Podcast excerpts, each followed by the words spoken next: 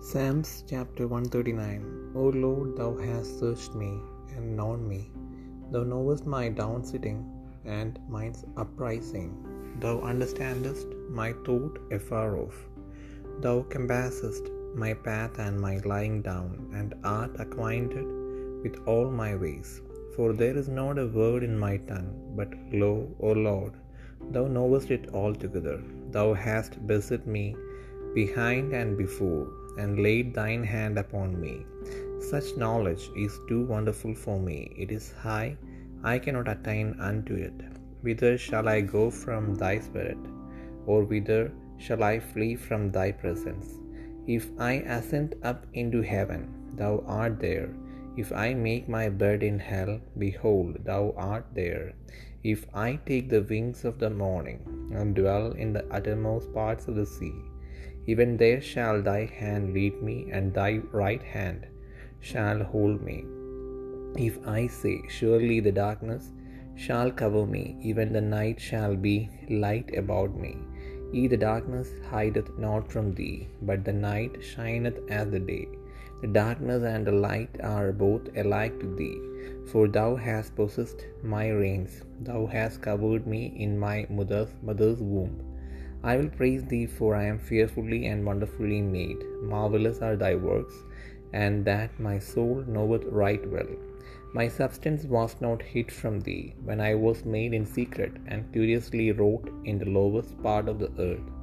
Thine eyes did see my substance, it being unperfect, and in thy book all my members were written, which in continuance were fashioned, when as yet there was none of them. How precious also are thy thoughts unto me, O God! How great is the sum of them! If I should count them, they are more in number than the sand. When I awake, I am still with thee. Surely thou wilt slay the wicked, O God. Depart from me, therefore, ye bloody men. For they speak against thee wickedly, and thine enemies take thy name in vain. Do not I hate them, O Lord, that hate thee, and am not I grieved with those that rise up against thee? I hate them with perfect hatred. I count them mine enemies. Search me, O God, and know my heart. Try me and know my thoughts, and see if there be any wicked way in me, and lead me in the way everlasting.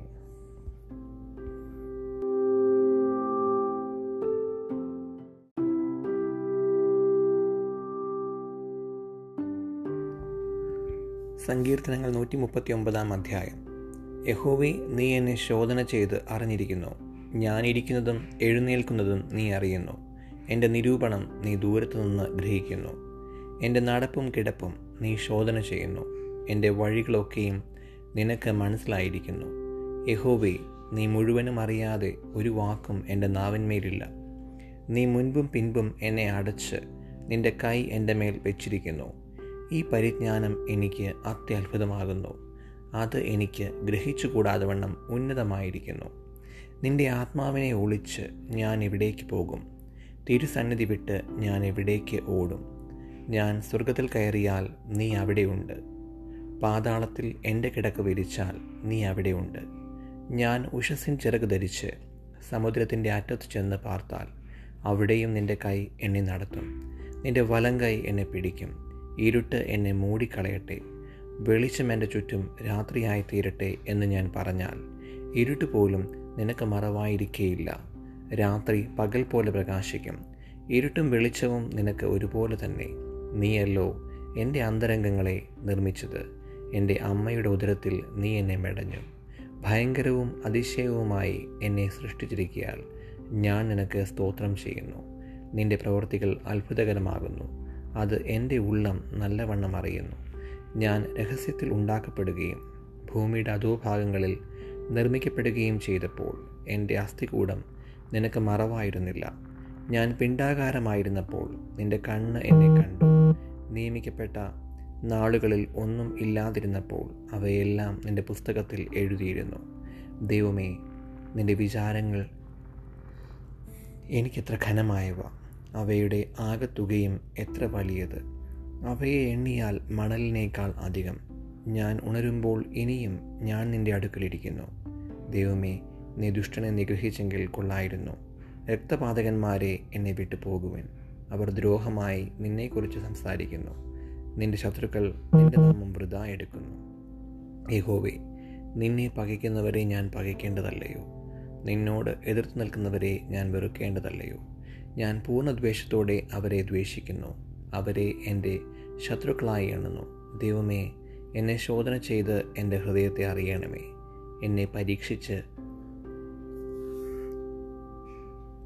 എന്റെ നിലവുകളെ അറിയണമേ. വ്യസനത്തിനുള്ള മാർഗം എന്നിലുണ്ടോ എന്ന് നോക്കി ശാശ്വത മാർഗത്തിൽ എന്നെ നടത്തണമേ.